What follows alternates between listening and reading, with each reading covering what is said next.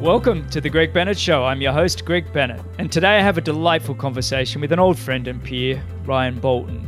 Ryan is just doing incredible work in the endurance coaching world. And in this episode, Ryan discusses his journey into the world of triathlon and some of his regrets that he has uh, for when he was an athlete and his transition from being an athlete to a coach. And he shares how he works with each of his athletes and, and, gets them ready for their respective goals. And he describes the incredible joy he receives when his athletes achieve and, and how that joy is far superior to any of his own career highlights, including the Olympic Games experience. Ryan is just so fully invested with each of his athletes and is doing everything he possibly can to make them the greatest. Now, before we go on, I want to take a moment to just say thank you to all of you for your support, your suggestions, your feedback. I, I totally appreciate every one of you. And I'm enjoying every episode and, and just have tremendous gratitude for each guest and for you for listening. Now, I hope you enjoy this one. And if you do, I'd love you to share it. Now, remember, success comes to those who endure just one moment longer.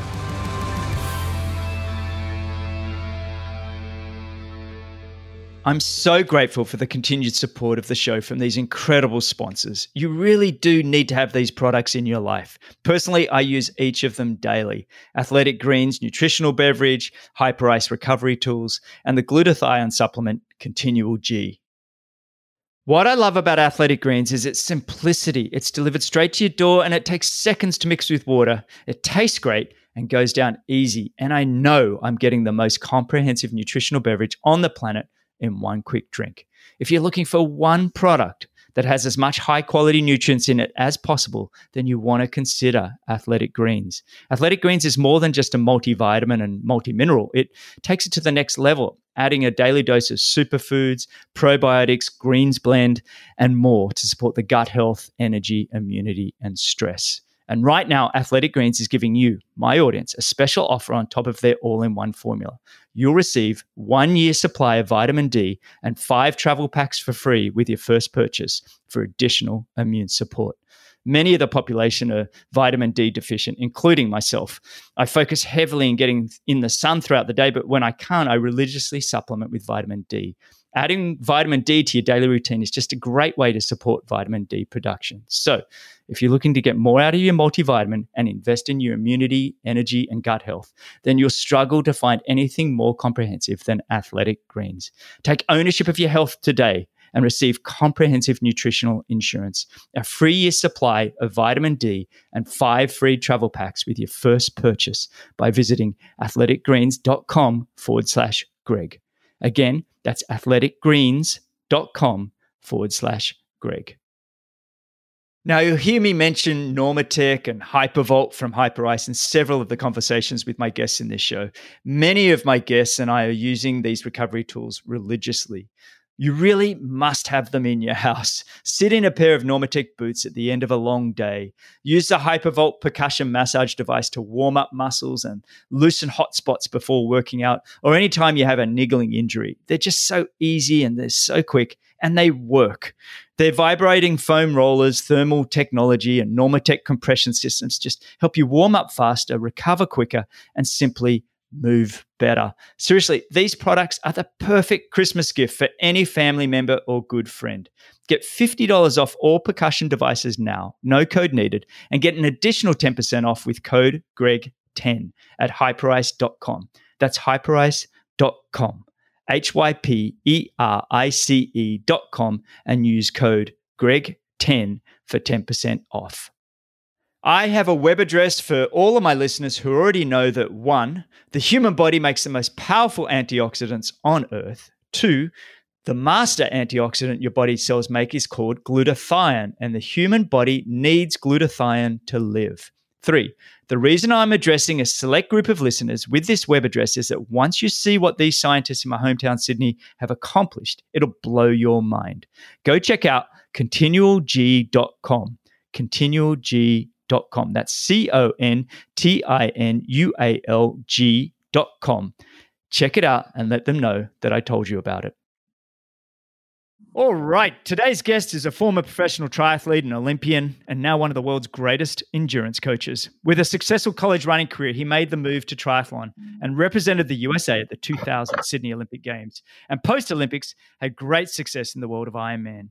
Combined with his studies in exercise physiology and masters in human nutrition with an emphasis on stress metabolism, he has the perfect background for top level coaching. He's coaching some of the world's greatest endurance athletes, including Ironman Ben Hoffman, who I had on the show a couple of months back, uh, Boston Marathon champion Caroline Rotich, and young and up and coming star, triathlon star uh, Sam Long. He's the, the founder and head coach of Bolton Endurance and the director of the Harambee Project, which is a group of elite distance runners in Santa Fe, New Mexico. And he's also working with USA Triathlon as a technical advisor. Just simply one of the great talents of the world of triathlon. We, we raced each other in the 90s, and it's been a long time since we've caught up. So, welcome and thanks for joining me on the Greg Bennett Show. Ryan Bolton, how are you, mate? Hey, thanks for having me. It's totally awesome to be here. And man, your intro makes me sound way cooler than I think that I am. So thanks for that. I, I, always try and give you guys a little bit of a pump up before we start recording. I feel I feel like it's a nice way to start. Where in the world are you right now? I'm actually I'm in Crested Butte, Colorado, kind of sitting in a little cabin in the middle of nowhere, which uh, makes uh, uh, doing a podcast like this kind of an interesting endeavor, but seems to be working pretty well. So I'm happy about that yeah, no, I, I, can hear you loud and loud and clear. Um, in my conversation with Ben Hoffman a few months back, we uh, we discussed you throughout. Um, he's obviously a big fan, and, and I'm a big fan likewise of, of the work that you've been doing with Ben. And I was excited to get you on to to to learn how you're doing what you're doing, but also it's just been a long time, and I want to share some some stories from our past. Um, so thanks for coming back. I I don't know when was the last time we actually caught up. It was probably Boulder, maybe 15 years ago or something. yeah, it has. It's been a really, really long time. I actually thought back on when you contacted me. I was like, man, I have a, I have a handful of uh, Greg Bennett and Laura Bennett stories that I could share that might get you in trouble and maybe get me in trouble.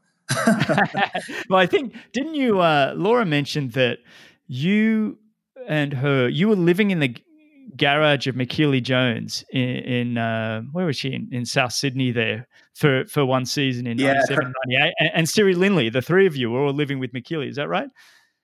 Yeah, it was in the Sutherland Shire. And I, I think it was prior to the 99 uh, season, you know, so Australian summer and our winter. And uh, Michellie invited me and Siri and Laura kind of all independently um, to stay because she had just bought a, a, house in Jannali that was right across from the railroad tracks, like right across from the railroad tracks. And uh, and I showed up, and yeah, Siri and Laura shared a room, and uh, Michellie, of course, had her room. It was a two bedroom place. And um, and yeah, I got I got to live in the garage, which was really awesome in the Australian summer, and um, it, with with all the bikes, and there was a little twin bed in there, and uh, one thing that I remember about that was, well, it was pretty interesting because, I mean, if you know the triathlon world and you know Michellie's personality, Siri's person- personality, my personality, Laura's personality, I mean, it was quite the household that we had. But uh, um, one thing that I, I, distinctly remember is we would always get, because it's Australia, and, uh, you know, you're right on the Royal National Park there, which, I mean, makes it a brilliant place to train. But we, we would always have these big ass spiders in the house. And, um, and the girls uh, i mean not to like stereotype but the girls would always freak out when these spiders would show up. And so i was the only guy in the house so i kind of like had to man up and and be all manly and, and get the spiders. But i so this one time i remember i would like whatever grab a bowl and i was like you know like very nice and you know i wouldn't kill the spider. I would normally like capture it and put it outside. I'd like put it in a bowl or something. And and uh, i remember this one because it was pretty distinctly big and ugly. And like a couple weeks past this, and I don't know if Laura would remember this, but uh, I was at like the, the visitor center at Royal National Park and they have all these spiders like, you know, in like resin, kind of like on display. Mm-hmm. And I was like, oh, hey, that's that spider that I captured a few weeks ago. And the guy at the gift shop was like, oh mate he's like that thing's incredibly poisonous. It's, a, it's a funnel web probably or one of those. Yeah exactly and i was like i just like you put it in a bowl and threw it outside. I thought it was totally fine but apparently uh, in Australia, there's legitimate fear when you have spiders in your house to get rid of yeah. them. But you, you don't capture, you don't capture you don't capture your own spiders and snakes in Australia. You don't go near them, mate. they firstly they jump a mile, and when they get you, they they're going to do some serious damage. But I know I right. well I, I for one I grew up in Sydney, so you always hear these stories. You know, Australians, you got spiders and snakes everywhere you go honestly, when I grew up sort of in, in a town right on the harbour and, and it was pretty built up over the last 150 years, so we really never got to see too many snakes and spiders. But I think where you are down on the Sutherland Shire there, you would have had you would have had plenty. But I mean, it's, Laura's often dropped your name um, in that time in sort of '98, and and you did the Grand Prix, didn't you? You did one season of the Grand Prix, the Australian Grand Prix. No, I didn't. That's a huge regret of mine because Laura was doing it that year, and I think Siri was doing it as well. And you know, I, honestly, I don't think I was invited to do it. I think maybe if I would have been, or if I would have pushed and asked, I could have done it. And uh, for me, like, uh, you know, I was treating that time there as like basically a base season to get ready for the upcoming, you know, World Cup mm-hmm. season.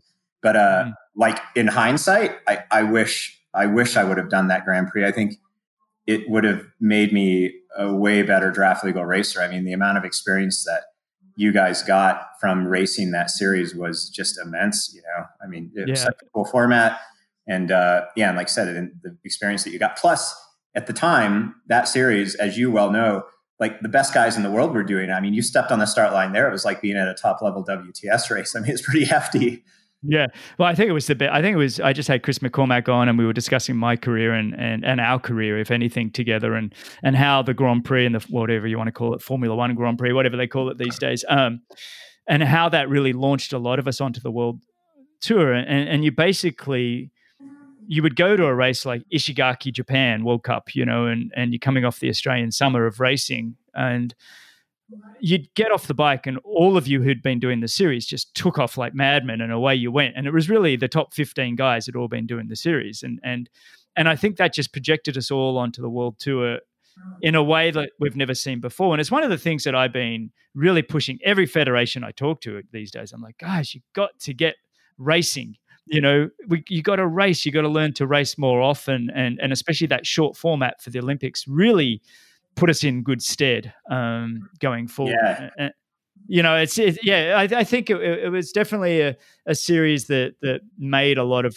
careers. You know, we were those young guys that, that got to got to have that and get going with it. So um, yeah, but anyway, enough of enough of that. Let's, let's get back to you. And I, I, these days, let's just. I had Dr. Dan Plews on. I don't know if you know Dan. He's a uh, yeah, I know who he is for sure. Yeah, yeah, a wonderful guy, doctor of exercise physiology and uh, Ironman athlete in his own right, and uh, he's actually training with a lot of his athletes that he's coaching. Are you doing that these days? How's your fitness level? That's a great question, and uh, maybe something to ask Sam Long or Heather Jackson or Ben Hoffman because uh, they, uh, they, love to uh, they love to push me at my limits. I actually, so I used to run um, with my East Africans all the time, and and uh, but I can't run much anymore. I, I have a hurt knee, which I have no idea how I hurt it, probably from skiing or something. But that kind of keeps me from running. But I'll still swim and um, and I'll still bike and everything. And I do get I get out with those guys and everything. And Ben's always we kind of joke about it, and those guys all joke about it. Is they're always trying to drop me, you know. So go on rides, and he's always like, I'm just you know, it's like I'm not sure. In fact, I went skiing Nordic skiing with Sam Long the other day, and uh, in the middle of the ski, and this is very Sam. He was like, "How old are you?" And I was like, "47." And he's like, "Maybe by the time you're 50."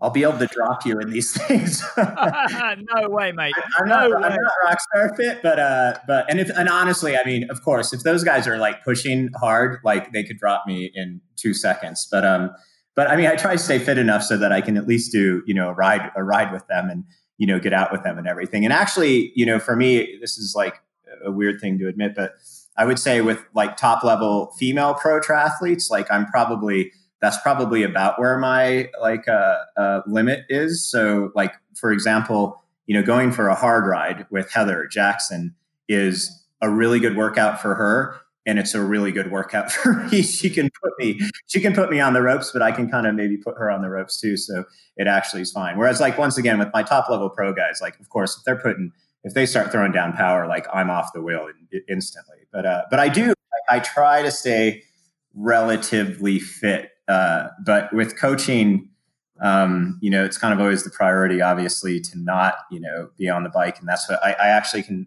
usually gauge my level of fitness based on um, or, or, how busy I am with work on how low my level of fitness is. It's directly correlated. So, yeah, when I start uh, feeling a little bit uh, hefty, I, I, know that I've just been maybe working a bit much and not not uh, training, but maybe that's a good thing. So, yeah. Well, well, I think when when I had Ben on, he was celebrating your, he was really praising your your ability. He's like, yeah, that guy is just incredible athlete in his own right, you know. So I think I think you have measured up to him. The fact that you you're even sort of you know matching with with Heather Jackson, and it's, it's you're probably only looking at a ten percent drop off. Um, you know, from elite men to elite women. So it's I'm I'm pretty impressed with that, buddy, because myself I just turned I just turned 49 and and uh, it's getting harder and harder. And and like you, I think it becomes a a priority thing. It's like for me these days with two little kids and everything, it's okay, I got 40 minutes in the morning to do something. What is it? Yeah, right. And it's like, okay, how do I be as specific as possible? And,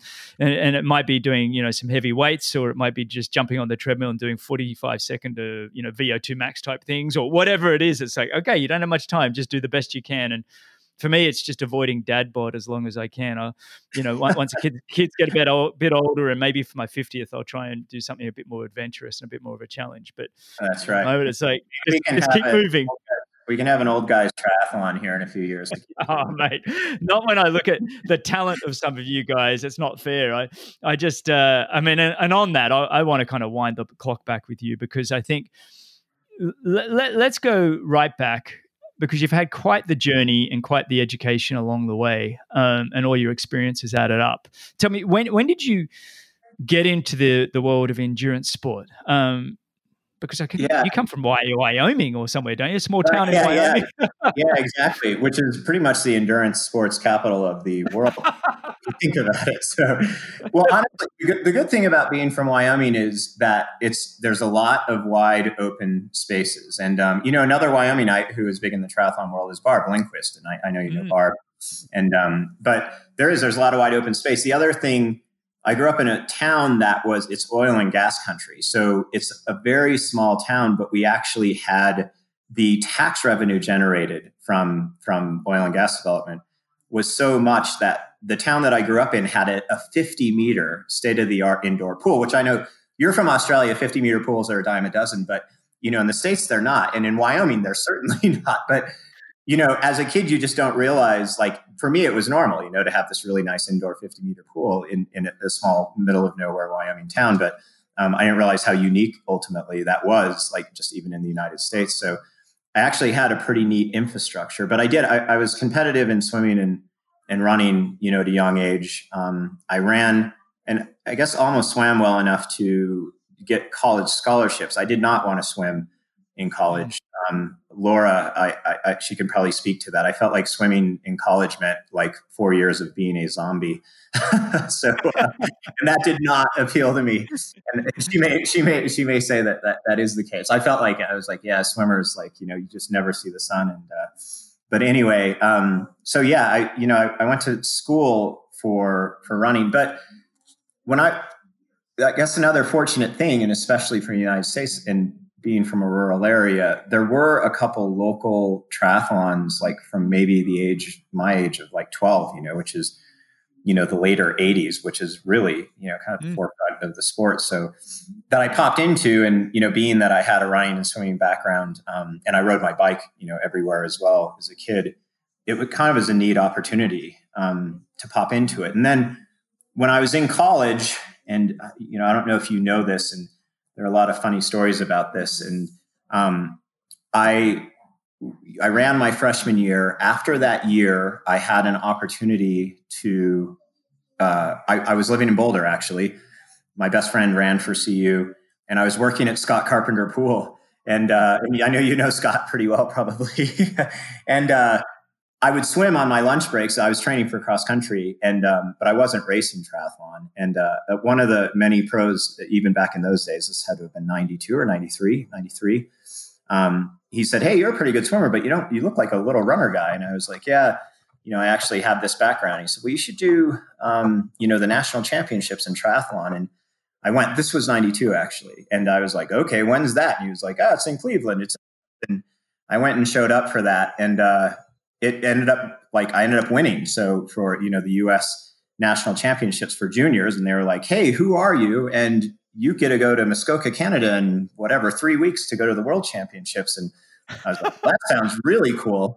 And I show up in Muskoka like as green and naive as can possibly be and got my ass handed to me. I just totally got my ass kicked. I think I was like 28th place or something like that. I had no idea what hit me. Um, but I told myself, I was like, I got one more year as be, of being a junior. And so the next year I redshirted my outdoor track season so that I could actually get on the bike, you know, prior to June 1st. and, uh, uh, I made the U.S. national team, and that was the year that uh, Worlds was in Manchester, England, mm-hmm. and um, and I ended up getting second place, and that was a big year. Um, I remember I, was, I, ran into Crow, well, I, I, ran into Crowy, uh, you know, every once in a while, but he, I remember he he asked me because he's such a scholar of the sport, and he was asking me in relation to what happened at Worlds that year. He's like, oh, I've heard stories because I mean, if you look at some of the old school, like McCormack was fourth in that race, mm-hmm. Alexander Menzan was third, um, I was second, like Normann Stadler was like eighth. Like there was, no, he was fifth. Normann Stadler was oh, fifth. Oh, yeah, yeah. Uh, uh, Olivier Marceau, who was a, yeah, exactly. a world champion. I mean, the the world titles that came from that junior race in 1993, the world titles over the next 15 to 20 years that came from that junior race is absolutely incredible. Andrew Johns, uh, who won European champs many times. I mean, that's just an incredible field. Anyway, go on. I interrupted you, but it was no, no, no. Well, so, so, that was, but I mean, I really set my mind on that race, and uh, I ended up getting second. Interestingly, I found out, and this was uh, this this was from Craig Alexander as well, is the guy who won was a Swiss kid who was an Uber biker, very very strong cyclist. I was told because I never heard of what happened to him. I, I assumed maybe he just went into pro cycling or something because he didn't stay in the sport of triathlon. And huh. Craig Alexander told me that he passed away like at the age of 21, like kind of unexpectedly. Um, and I, I, think it was like maybe a heart something. And I was like, wow, that is just shocking to me. But because um, he was kind of the only one, like you said, in that group that we didn't ultimately see later on. Um, the good news was I got second at World Championships. Um, the bad news was is I went back to college a week later and my cross country coach said, Hey, this is fantastic. Like, you know, amazing job. But he was pissed because he's like, I'm paying you to, to run, you know, for the university, not to do this goofy, silly triathlon stuff. And, um, and I, I evaluated it. And I mean, I know, you know, it's kind of a, like, you know, to this day, I don't know if it was the best decision or, or not, but, um, it was, you know, back in that day, the kind of contracts that I could have got, at the age of 19 to start racing professional triathlon were, you know, maybe okay, but um, college was incredibly valuable and a college scholarship, you know, was incredibly valuable. So at that point, I just said, I, I, I told my coaches and I told USA Triathlon at the time, I was like, I'm not going to race triathlon again until, um, you know, until I get done with school, which ultimately was a great decision. It, it let me develop more as a runner. Um, it's not like I quit swimming or cycling during that period. I just did it less. And then kind of coincidentally, you know, I, gra- I graduated um, right in 95, 96, which is exactly when uh, they, you know, they announced that triathlon was going to be in the Olympics. And so that was a, a clear doorway for me to jump back into the triathlon world.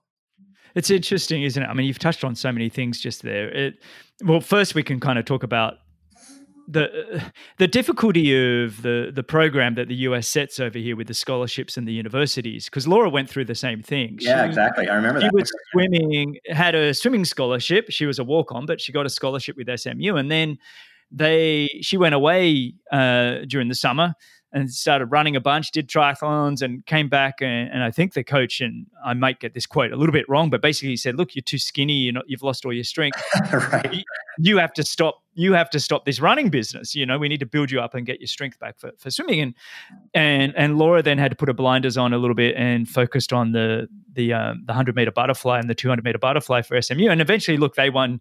I think in the relay, she won the NCAA championships and and had a lot, lot of success through doing her studies and everything else. But it's it, I feel like we still see that now um, with the USA athletes that they're still juggling. Do I go all in in this sport of triathlon? For many of them, they love triathlon more than the single sports. the scholarship program's starting to happen for the for the women, but for the men, you know, they're still kind of going, do I just, you know, do I single sport or or not? I mean, what are your thoughts on on where it's at at the moment?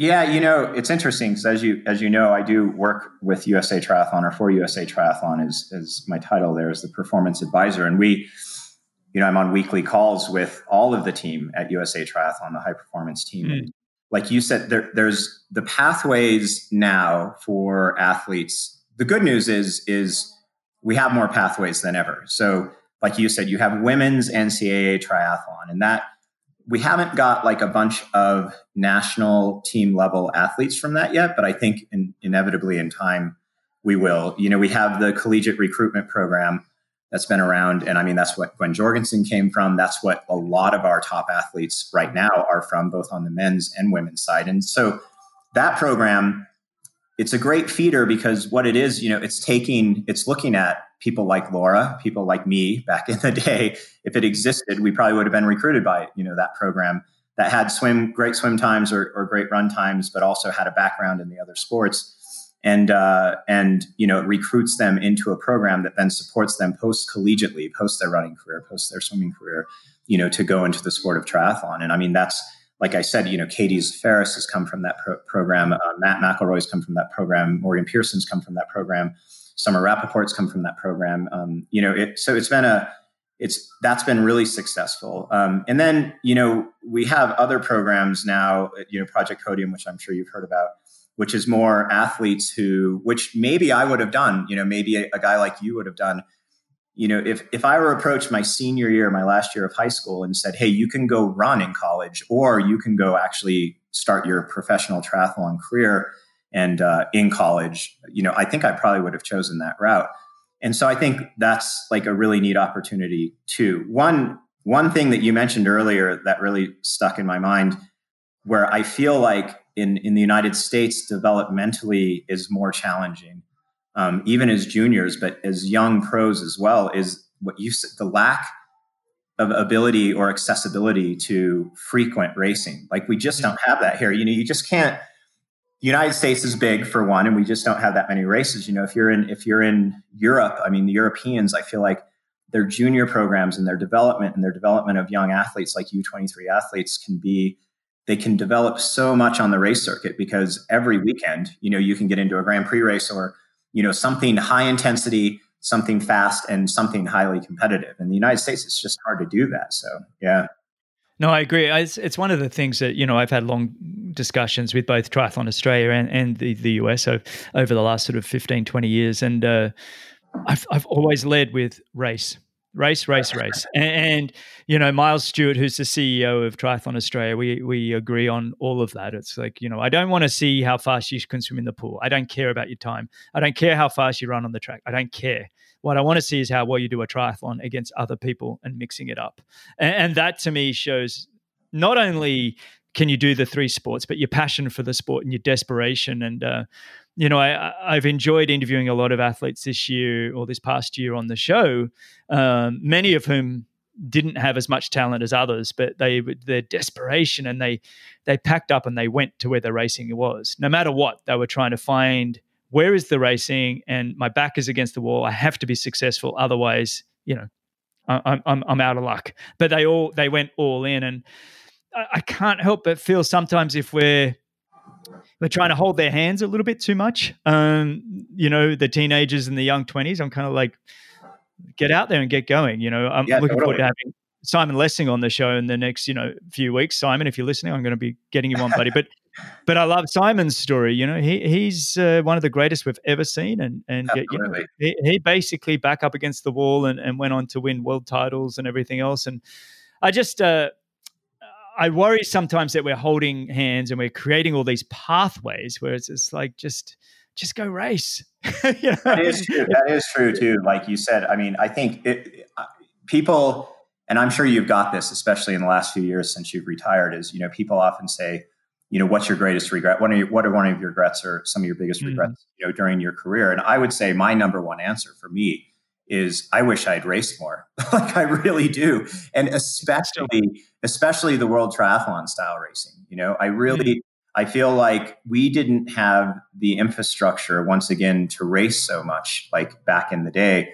Like it had, and uh, I, I wish that I would have like seen that light on my own, and I would have just went crazy. And that actually reminds me of another story with you. And I, I don't even know if you know this, but it was probably like in 98 it was my second year on the circuit and i wasn't nearly racing as much as you guys were and i really wish i would have but glenn magnum approached me and said and if you and you guys it, you had the new balance team and he said hey i want you to be on this team and like i was like this this would be awesome because i knew you were on the team i want to say chris hill was on the team um, yeah, Hamish Carter, yeah, Hamish, yeah. Like, yeah. I mean, it was guys that you know, like you know, I was racing shoulder to shoulder with, but you guys were living the lifestyle. You were racing the circuit. You know, you were you were doing what a lot of the athletes do. And I told Glenn, and uh, I don't know if Glenn remembers this, and I haven't talked to him in many many years, but um, I was like, I, am in. Like, let's do this. And and but I couldn't, um, and because it, it was, uh,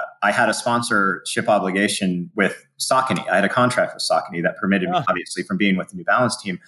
And uh, I look at that moment though, and uh, I really wish that I could have, because once again, I think that I would have drank the ITU Kool Aid a lot more. And mm-hmm. I mean, and honestly, it would have been like I would have been probably living and training with you and Hamish and that whole mm-hmm. crew. And man, I, I, think the power of that would have been so good. good. And that's kind of a regret of mine. I wish that I would have dove in more in, in, in the racing standpoint and just, you know, just embraced it all more. I, I think I probably would have been a better athlete. I probably would have had a longer career. I would have appreciated the sport more. I would have developed better. I mean, there's so many components of that. But um, but now, yeah, you're right. Though I I totally agree. Coming back to that, like getting athletes just head to head in races, getting that experience is probably the number one thing that you can do for any of them to make them better, and also to see their talent and to see you know how talented they can be.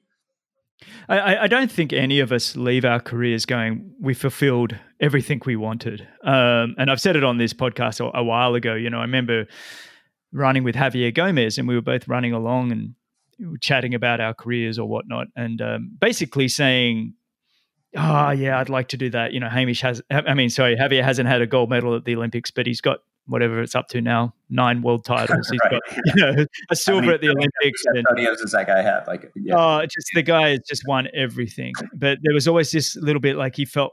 Oh, I'm missing out. And, you know, my career at the same time, I was like, you know, I didn't get to win the single day world championship. And I remember running with Peter Robertson and, and he'd had three world titles and I'd had none, but I'd won two World Series, and we were both running along, sharing our regrets or unfulfilled business, you know, that we, we hadn't done. And, and it was like, it just happens. Do you know what I mean? It's like we we do the best we can with the knowledge we have at the time, and and we go about doing it. And hindsight is an awful thing to some degree because you go, oh, if I'd done that, if I'd done that. But honestly, it's one of the things I've also chatted about in this podcast. I didn't have the ability to win. I hadn't learnt enough. I hadn't learnt how to win when I was younger, and I, that came a lot, lot later for me. I was a very slow learner in learning how to win, and uh, but but I think you know when I look at your career, it was reasonably short. It was kind of sure. patchy. It was patchy. It was like this Absolutely, 93 yeah. second at the world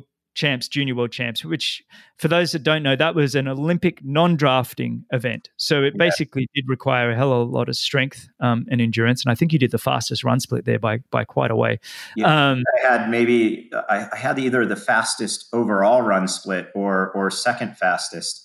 Um, even the men, even the elite yeah, men. The men, even yeah, yeah, exactly. yeah, yeah. No, that's the thing. So you you've burst onto the world scene at such a young age, going boom, I'm here. Then you've gone, okay, I've got to go do my studies and, and get my scholarship. But then you've still come back and qualified for the US Olympic team for triathlon. Tell me about that and how special was that? And then obviously the Olympic Games. Yeah. Well, it, it, I mean, it, you know, I mean, it's every kid's dream. Uh, well, not every kid's, but certainly people who live in the world that we live in, you know, to make the Olympics and everything. So the moment that I heard or that they announced that it was going to be you know, in Sydney in 2000, like it was pretty, it was a simple decision. I said, I'm, I'm going. That's, that's my thing.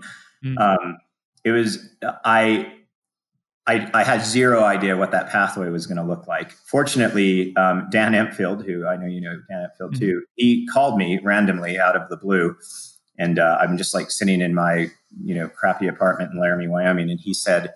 Um, he said, "Hey, I, I talked to USA Triathlon today, and they they asked me who was going to be on the 2000 Olympic team, and people that I didn't know of, and they gave me your name, and I don't know who you are." He's like, "But I just looked at your running stats, and he was like, I think you can do well." And but um, so he actually kind of took me under his wing and like you know hooked me up. He was he was uh, you know running and owned uh, Quintana Roo at the time, and um, which was really neat. And he kind of got me going um, in that year. It was like uh, 1996 in the summer. So and then in '97 I was able to start racing, um, and then in '98 I really started racing you know the circuit with you guys and and um, once again, there was very little infrastructure for us uh, on the circuit at that point. I remember my first race uh, was uh, uh Gamagori, and um, and uh, this is a, a, really funny story. So this is '98 Gamagori, and I, through my massage therapist, who was Japanese,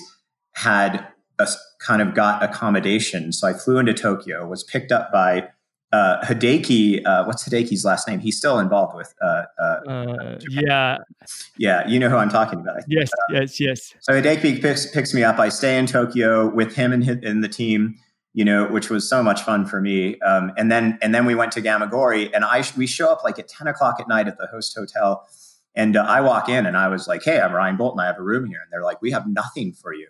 and uh, so and uh, and it was just like that like kind of crazy and chaotic i was told that i had a room and i didn't have a room but anyway they like found some room because someone had dropped out and uh, at that race um, it was my first wts race and well i guess they were called world cups at the time as you know and um, packed up on the bike you know there's maybe 20 of us on the bike and i'm just like you know hanging on for dear life and have no idea and i take off on the run and on, it was a four loop run and on the first loop of the run, I just drill it. And I'm like fully in the lead. And I remember Welshie was in the race, and I'm like, I'm kicking mm-hmm. Greg Welch's ass right now. Like, this is going awesome.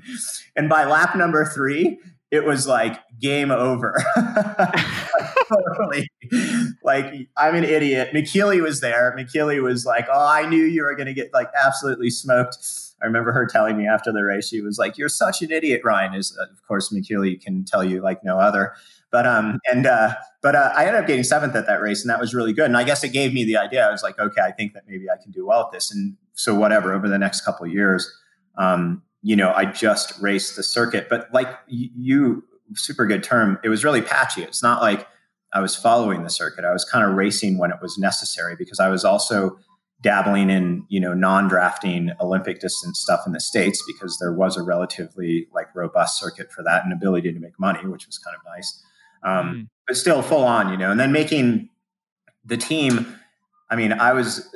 We had two opportunities that year to make the team. The Sydney World Cup uh, was the first opportunity, and like once again, I, I mean, looking back on this, I was a complete idiot. Um, I didn't even go to that race. Like I, I was like, yeah, I'll make the I'll make the team at the uh, the domestic because the other race was a domestic race that they invited foreigners to. Um, yeah. And uh, I don't think you were there actually, but uh, I don't think so. Laura, Laura might have gone, but I don't. Th- where was that one? Oh, well, was, that was in Dallas, Dallas, or somewhere, wasn't it? Yeah, it was yeah. Like Dallas. Yeah, exactly. But um, yeah, I mean, I don't know if I was cocky or stupid, probably both. But um, I didn't even go to the Sydney World Cup uh, to try to get a spot. Hunter Kemper got the spot there, and then um, I would I I had like one of the shittiest races of my life at the Olympic trials race. Though I had a horrendous swim got on the bike. The bike was horrible. Um, and I basically just had to run my way onto the Olympic team. But it, it, shows you the power of the mind, though. Like in my mind, there was like no doubt that I was going to make the Olympic team, so I was going to do whatever wow. it took to get there. But uh, yeah, so I made you know I made the team, which was like so amazing. I, I think you know it's really special. It was one of those moments where I realized at the time it's kind of hard to realize like at that young of age, like how significant it was and ultimately how significant it would be to you know race in the first you know olympic triathlon ever but um but i don't like but i don't think i appreciated it as much at the time as i do now. And once again i think that's a hindsight thing. But uh, and, and people always ask you know what was the race like? And i think you could probably attest to this as well. It was just another race. You know what i mean? Mm-hmm. i just happened to be staging you know underneath the sydney opera house with you know, the 55 guys that i've been racing for the last three years of my life. You know, it didn't really feel much differently except for, you know, the logistics and the hubbub of it and everything. And even the way, you know, that the race went off and everything. But um, but uh still, you know, an amazing experience. And as you know, I mean, Australia, like just the Olympics in general, like they embraced it so much and appreciate it. People love sport there so much. So it's such a neat place to be for the Olympics and also, you know, triathlon. It's just, you know, it's almost almost like, you know, one of the national sports of the country. And so, you know, uh, people just love that there too. You know, the women were on the first day of the Olympics. We were on the second day of the Olympics. And I mean, yeah, just such a, like, such a special event to be a part of. Yeah. Like mm. I said, I wish I would have appreciated it more at the time, but, um, yeah, it's, it's kind of hard to when you're in that moment. I mean, through throughout your running career, because you did have your own kind of running career during your college days as well. I mean, did you ever think, okay, running was potentially giving a stab at that at the Olympics? Did you think your times? I mean, I know your generation had people like uh, Meb and, and Culpepper and a whole bunch of others yeah. in sort of your age group there. Did, did and you were matching it with those guys? Did you ever feel like yeah. running could have been it? Yeah, I did. When I was, you know, at the top of my running, I was, you know, I, I mean, I was one of the top American like runners at the time. I think what I looked at at the time, and I mean, even Meb and and Alan Culpepper, who you just mentioned, um, mm.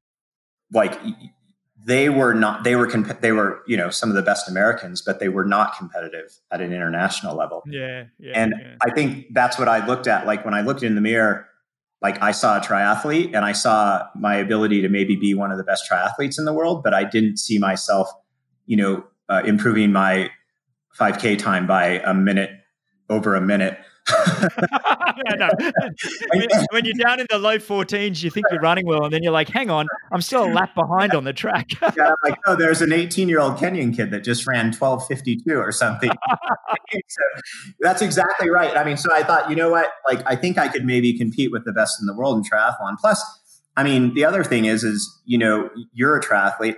I'm, I'm built you know, more like you. Like I weighed, I want to say in college at my lightest, I was like 142 pounds. You can convert that to kilos, but um, and uh, around 65 yeah. 66 kilos yeah and I, I, was you know i was this scrawny guy but like if you look at photos from me from like big races national champion like, like, i look like i'm a linebacker you know isn't it funny i've got a i got a story on that i got a story on that i remember i did the the Bay to Breakers running race in san francisco many yeah, many yeah. times yeah. got to know the, the race director very well and he always flew me in and picked me up in a limousine it made me really feel special it was always a really fun race to do anyway one year i think it was 2003. I had my running going pretty well. I think I, you know, was down in the low 29s, and it was actually I was so I was able to mix it with with the with the East Africans, and yeah. I got to about four or five k in. Up up Heartbreak Hill, so it must be maybe a bit less than that. But yeah, it's early in the race. Two miles. Yeah, yeah. And I get to the top, and I'm still in probably that fifth or sixth spot, and I hear on the side of the road, who's the big white guy? That's right. there's nothing that makes you feel a bit heavy when you run when somebody yells out, "Who's the big white guy?" Mixing it up with all the East Africans. But I know what you mean. It's like you you get as lean as you can, but you're never going to be quite that that African. Right. I wasn't going to be 125 pounds, and um, you know, I mean, I had swimmer shoulders and and everything, but I just. I did ultimately that decision was completely based on where I felt like I had you know more potential but i also loved the sport of triathlon you know and the idea of it mm-hmm. i mean it was new at the time draft legal was new at the time which was incredibly exciting to me and i mean i just loved the fact that it, it was three sports the dynamics that that created the strategy that that created you know running the, the thing that i love about running is it's incredibly pure you know it's mm-hmm. basically like put on a pair of shoes and see who can go the fastest but you know, with triathlon, and I, I, feel like now even more so than ever, like there's a significant amount of, well, I mean, just the fact that there's three sports makes it, you know, somewhat complicated, but strategy, there's so much more strategy and training. There's so much more, it's so much more dynamic, you know, uh, training for a triathlon. And I mean, even me looking at it from a coaching standpoint, you know, working with a, a professional marathoner versus working with a professional triathlete, I would say, you know, when it comes to scheduling, when it comes to race planning, when it comes to race tactics, um, you know, tra- it's 10 times uh, as complicated for a triathlon than it yeah. is running, you know? So, um, yeah, and that's one thing that I really loved about the sport, which is also, I think that, you know, I saw my passion in the sport, uh, you know, more so than running ultimately. So it, it made a lot of sense to move into it as well. I love that. I, I remember going to some of the running races, which I do around the US, and the runners would be like, Oh, what laces are you going to put in? They all had like these lightweight racing, like the laces mattered to them. Right. And coming from triathlon, I was like, oh, are you serious? like there's, there's so many more things. Right. What are you going to do? I, I, used to love flying to a running race with a backpack, a pair of shoes, and away I'd go. It was, a, it was, I love the, the simplicity of just going to a running race. But like you, my heart was always in triathlon. And I, I, I was a bit like you as well. When I was growing up, I looked at the East Africans and looked at the times of the world. I was just like, oh no, no, no, no, no. That's that's never going to be on the cards to be able to to be able to run with them. And and even now, if I look at the young triathletes, like Chris McCormack and I were saying on last week's episode, was, I mean, they're running in the mid 13s for the 5K now. These triathletes. Yeah. I mean, it's yeah. it, it's taken the sport of triathlon, and they're they're swimming faster than we ever did, and they're bike. It's actually incredible where the where the sports, you know, where it's going now. It's yeah. absolutely incredible. And then po- post Olympics, you then decided enough and you went to Ironman for a little bit and you had some success there. You you, you did reasonably well. Mm-hmm. Uh, you won Lake Placid Ironman. You, you you went to Kona a number of times. What was the thinking behind that? You, you were done with the whole Olympic movement, T- box ticked, or, or what was that? Yeah, it was at the time.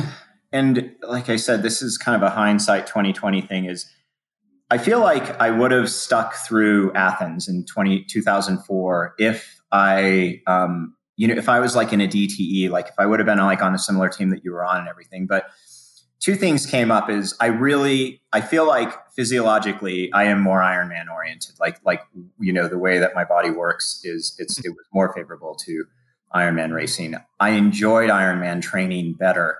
Um, I liked because I, I, wasn't, you know, doing the whole circuit. That the the idea of like doing three major races a year as opposed to doing, you know, fifteen and traveling around the world constantly was kind of appealing to me at the point. Um, but I think a, a, critical.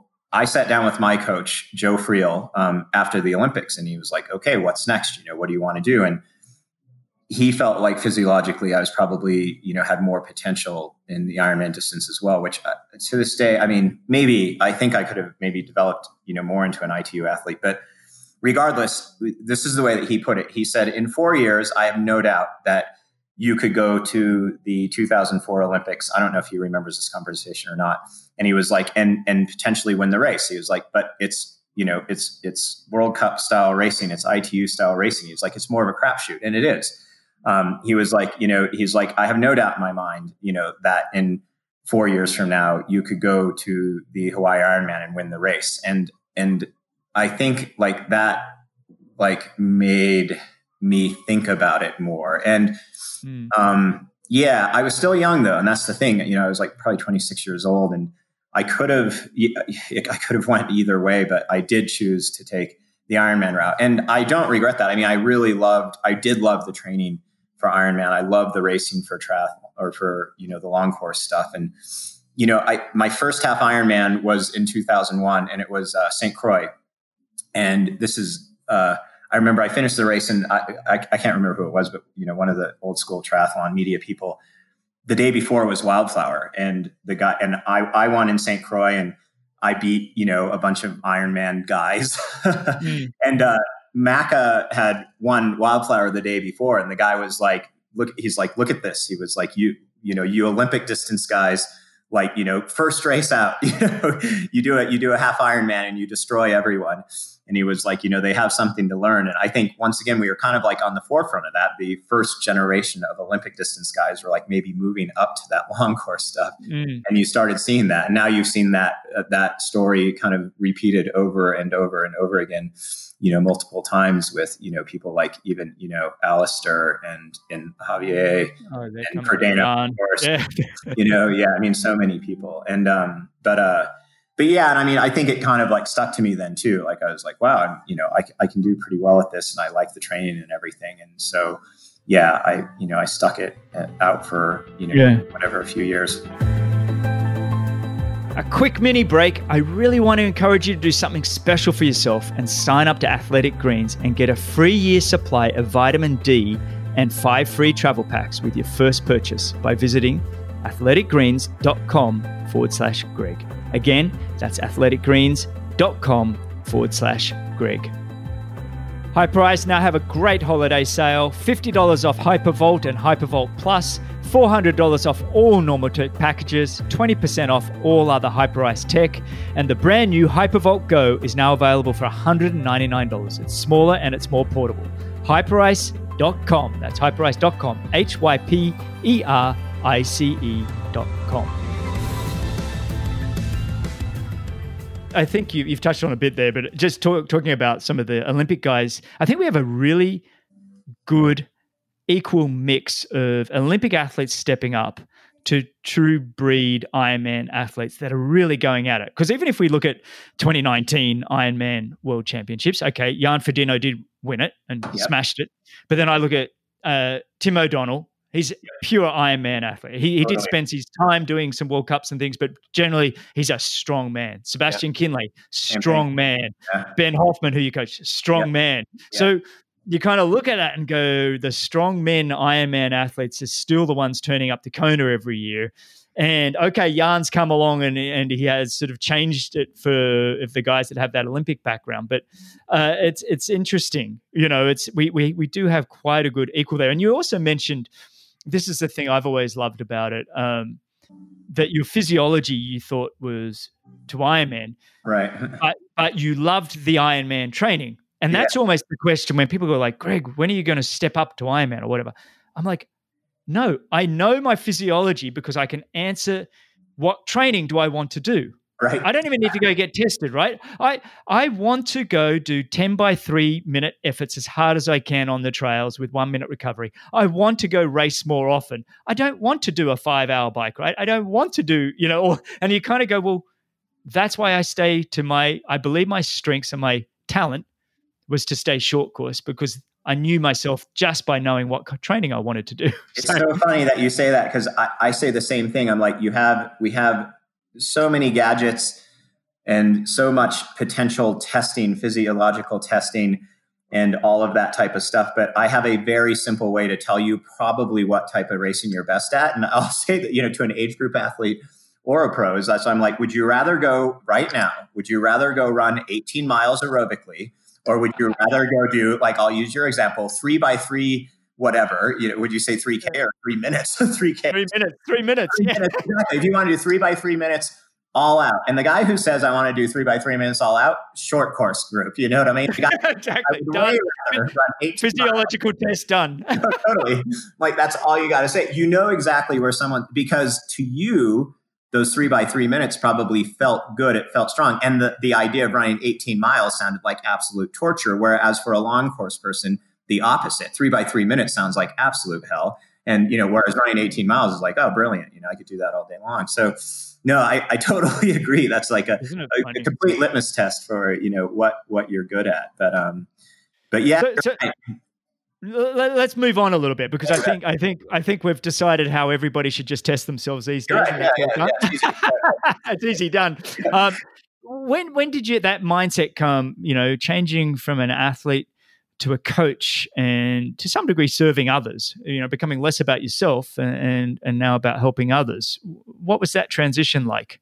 Yeah, it's kind of a multifaceted answer, and um, I mean, I guess the first thing like that stems or that I think about when you ask that is like most people would think that I quit racing early, which I did. I mean, I think I was like 31, 32 years old. And I mean, I had good t- contracts. I was racing well, all that stuff. I think, you know, a lot of people were kind of shocked that I quit racing, including my coach. And I mean, I distinctly remember the day I was training in Arizona. I was actually living at my coach's house. And like, I was just, um, I said, I need to talk to you. And I, I sat down with him and, and, you know, I said, I, I don't know if I have this anymore. I just don't like, I'm going through the motions. Like I'm doing well. I'm, I'm racing well. I'm, you know, I have great contracts. I'm making, you know, relatively good money and, you know, a relative in a triathlon term. I was no Greg Bennett by any means, but uh I wasn't mate. I, I mine looked good because it was in prize money, but yeah, yeah. don't get me wrong. Yeah, it wasn't always fantastic.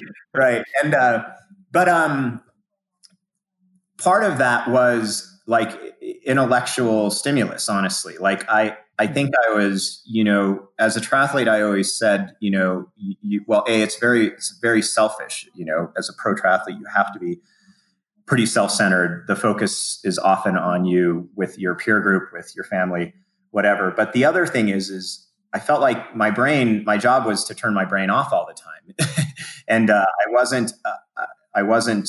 Um, I got, I don't know. I just felt like it wasn't stimulating me in that way the other thing, kind of a second part of this, is that unbeknownst to me, and you know, you mentioned at the early part of the podcast, my undergraduate degree was in exercise physiology. Um, I had always promised, and I actually started graduate school before I left graduate school to start training for the Olympics. But um, I always prom- I promised my professors in, in graduate school that I would go back and and continue to do those studies when I was done with triathlon.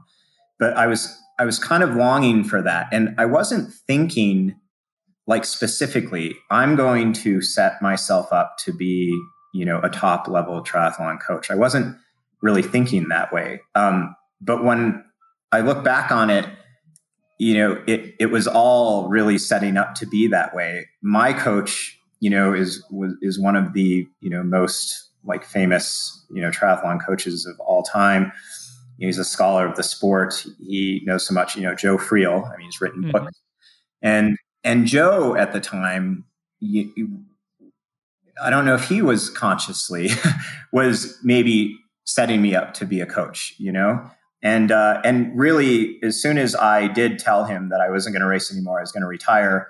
And um, I, I, quickly decided to go back to graduate school, which was also in you know nutrition and, and metabolism and physiology. Um, you know, he started saying, Hey, why don't you, you know, why don't you start coaching? Why don't you start coaching with me and, and the group and everything? And I thought, well, yeah, no, that sounds like a really good idea. And I think this is rare. And, and this is something that I don't know if we talk about like as professional triathletes or professional athletes as much. Um, but that transition, and you know this very well, mm-hmm. like, you know, from, from being that professional athlete and being, having so much focus and so much drive you know, and so much passion for what you're doing, it's really hard to find something else mm-hmm. that gives you that same focus, that same passion, that same drive. And I think it's a challenge for people. And I mean, you see it. And I mean, I know you have friends within the sport that have really struggled with that, you know, and I have as well. And I mean, I actually think about it and talk with the coach, the pros that I work with now, even if some of them are, you know, whatever, 15 years from retirement, you know, about, you know, like, you know, being ready for that transition. But, because um, it is hard. I got really, really lucky by having the guidance of Joe Friel, going to graduate school and having those two years to kind of get that stuff figured out, but also starting to work with people and working with some really good athletes early on that it made me realize that like I was more passionate about their success or more passionate mm. about coaching than I was even about my own results. For some reason, like to me, it was more gratifying to work with an athlete who had success than it was when I was successful. Oh, I totally get that. Laura and I always talk about that. Her, her wins and her success always trumped anything that I ever did. Yeah. You know what I mean? And I know that's just uh, that was just it didn't matter what I did. It was always like that partner, or even the few athletes that I did coach, Matthias Heck, when he got eighth at Hawaii. It was such a big deal. You know, it was so tremendous that he got broke through and got top 10. So I hear that. I know exactly what you're talking about that that feeling of serving others and helping others achieve their goals. It's just, it magnifies, doesn't it? It's, yeah. it's incredible. Yeah. And, I, and I guess I felt really lucky that I found that. And like I said, I wasn't, mm. I wasn't necessarily looking for it, but I found it. And, uh, and, you know, it's just, it's, it's really rolled from there. And I like, I mean, like, I'm, I'm just grateful every day that I get to work with such cool top level athletes and and I get to see their successes and I get to be a, a, part of that process and everything. You know, Ben Hoffman, you mentioned, and I know you did, you know, one of these podcasts with him somewhat recently. It's it's funny. He's a very cerebral person, and um, you know he he's really thoughtful. Um, he like, uh, in fact, I had a conversation with him this morning, and um, it's never uh, it's never a quick decision with Ben. You know, when you when you talk about stuff, it's always like, okay, we need to process this and give it time to process and everything. And I really appreciate that about him. But it's funny because he, when I first started working with him, and I've never had an athlete, uh, a pro, do this before. He he he said, "What do you want to get out of this? Like, you know, me working with you.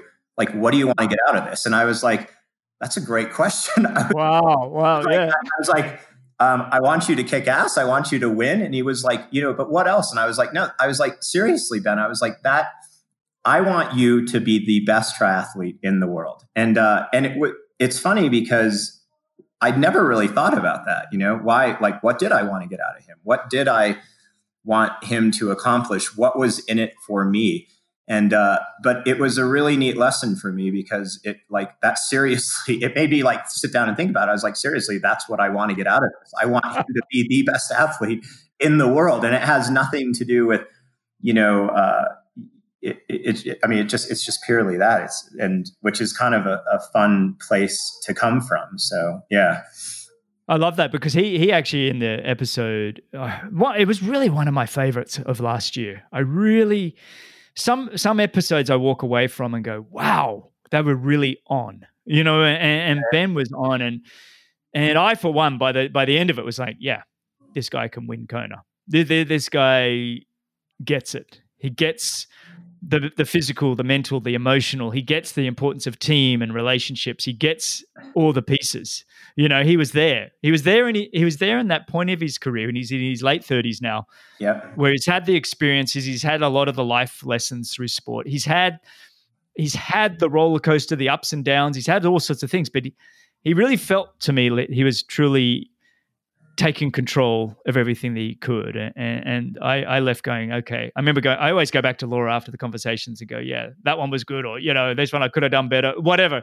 But I remember with Ben, I was like, yeah, this guy's got it. And, and he said, I think the same thing. He said, you know, and, and Ryan's on board with me. You know, we're in this together. This is my team. Mm-hmm. And, and, and we're going to go take on the world together. And there was something really powerful about the way that you both speak about each other, that, that, relationship, that coach athlete relationship is is one of the best I've seen. So yeah. I, I, do think, you know, I think your experiences that have led you all the way to this point, um, and we've still got to touch on quite a few of them, but your life lessons combined with Ben's lessons, it's like, okay, you guys know what it takes now. You know, it's yeah, like, sure. okay. Yeah.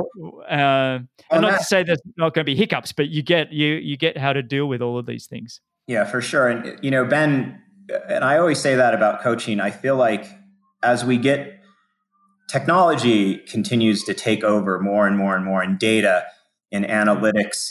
And man, I saw a quote the other day, and I wish I could recite it directly, but it it, it you know says something about like you know the, that data has replaced analytics. Analytics had had, had replaced you know like whatever. Uh, uh, I, I, can't think of it, but basically at the top of the spectrum is wisdom and like just knowing, you know, and at the bottom of the spectrum is data. And I feel like so much coaching right now relies on data solely. And, and that's really a mistake. It's really a mistake to make because people are people and the data is incredibly important. It's incredibly important as a, as a coach to understand the data. But what's more important is to understand the athlete and to have that relationship with the athlete.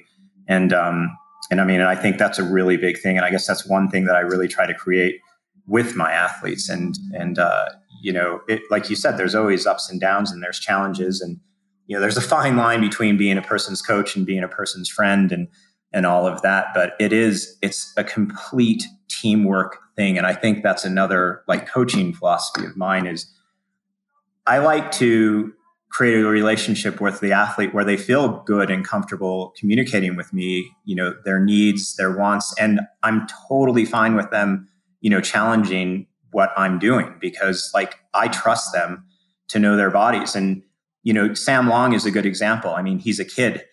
you know, I started working with him when he's uh, when he was 22 or so, and you know, he just turned 25. But even him, a, a, big part of the process with him is like me getting him to understand his body so that he can give me proper feedback on you know what we can do next. And i mean you know for sure i look at his stats and his data and everything but you know a big part of him is teaching him how to become independent of me honestly you know? And i think that's what, mm-hmm. to me that's what really good coaching is. I see some coaches almost like create a dependency on them and uh, and and i'm not a fan of that like i, I kind of like my athletes as they get older as they get wiser et cetera to you know, to almost become more independent of me and more of a collaborator with me. And that's exactly what Ben Hoffman is. And um, is we really, it's a collaboration. I'm a member of his team. He's the CEO of his team. And, uh, you know, I'm one of the players. And uh, yeah, I, I, like to consider myself sort of at the top of, of the, you know, or, or near the top of his pyramid, you know, but, um, mm-hmm. But we, I mean, it's a hugely collaborative effort, but, um, Ben is, incredibly professional, like the way that he approaches everything, which is really impressive. And in fact, I mean, it's taught me a lot about the sport, the way that he approaches it. And it's neat for me to have my younger pros with less experience spend time with them because he teaches them how to be pro. yeah.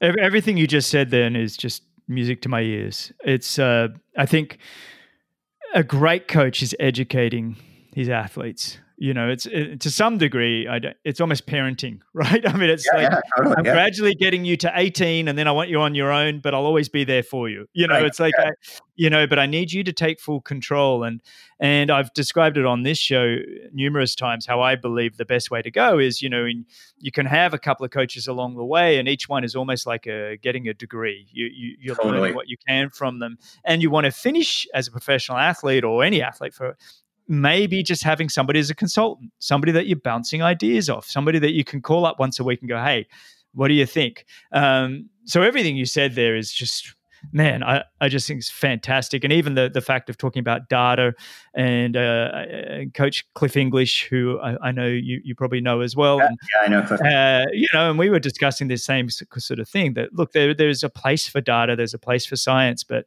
a great coach is always going to separate himself by the ability to share that data in a way with athletes that you know it's an art i guess is that it, it, really is that, exactly. that art yeah. that ability to share with different personalities they're all going to take on information differently um, dr tommy wood who i had on a few episodes ago and we were discussing um, how dna and genetics it still has a long way to go because basically the way that it works is either you are normal or you fail. And he said there's a lot to do with the the, the negativity, the uh, the an A type personality can take it on and go, okay, I, I've got to work on taking more vitamin D. I've got to do blah, blah, blah, blah, blah, and I can improve. But general people in society are going to take that on as, oh, I suck. Right. You know, so there's in terms of how we we voice data, how we voice information to individuals is absolutely critical. Um, I want to discuss a little bit because, you know, it was like I hadn't heard of Ryan Bolton for a number of years, and then all of a sudden, I hear that Ryan Bolton's this super amazing East African marathon coach and coaching um, these incredible athletes. That part of your journey, tell me a bit about that. Yeah, that's a great question a bit serendipitous, I would say, is when I finished graduate school, you know, I started coaching, um, you know, age group athletes. I had an opportunity. Um, I moved to Santa Fe, New Mexico, and I had an opportunity. There was a group of East Africans training there, and you know, I mean, I once again, I was 34 years old, 33 years old. I mean, I was still running a fair amount. I not definitely not competitively, but um, by a good friend of mine, I was introduced to this group of athletes, and the guy who was managing them at the time said, "Hey, you know, I know that you coach people and you have a, a, background in this stuff. Will you work with you know some of these athletes?" And he he was like, "Will you coach them like part time and just advise them?" And I and I said, "No." I said, "You." I was like, "It's this is their job. This is their profession. You can't part time coach someone." I was like, "They're either on the bus or they're off the bus." And uh, and he was like fine and so i basically maybe he had you know a dozen people in town and i sat down with each of them and they were highly skeptical because i was a, a triathlete you know this white guy triathlete like what the hell do i know about running so about half of them though were like, okay, you know, let's give this a shot. And um, and so I started working with them. I mean, it was like basically completely, you know, volunteer work. And like I said at the time, I, I, I was coaching, you know, age group athletes as well, um, and you know, specifically triathletes. But I I started working with them, and I created a really tight relationship with uh, with some of them relatively quickly. And it's like anything that you, I changed the way that they thought about racing. I, I changed the way that they thought about racing or, or training. They were the way that the East Africans treat at the time is they would get fit in Kenya. They would come to the United States. They would stay here for six weeks and they would just race, race, race, race until they lost fitness and they couldn't race it well. And then they'd go back to Kenya, recharge the batteries, uh, you know.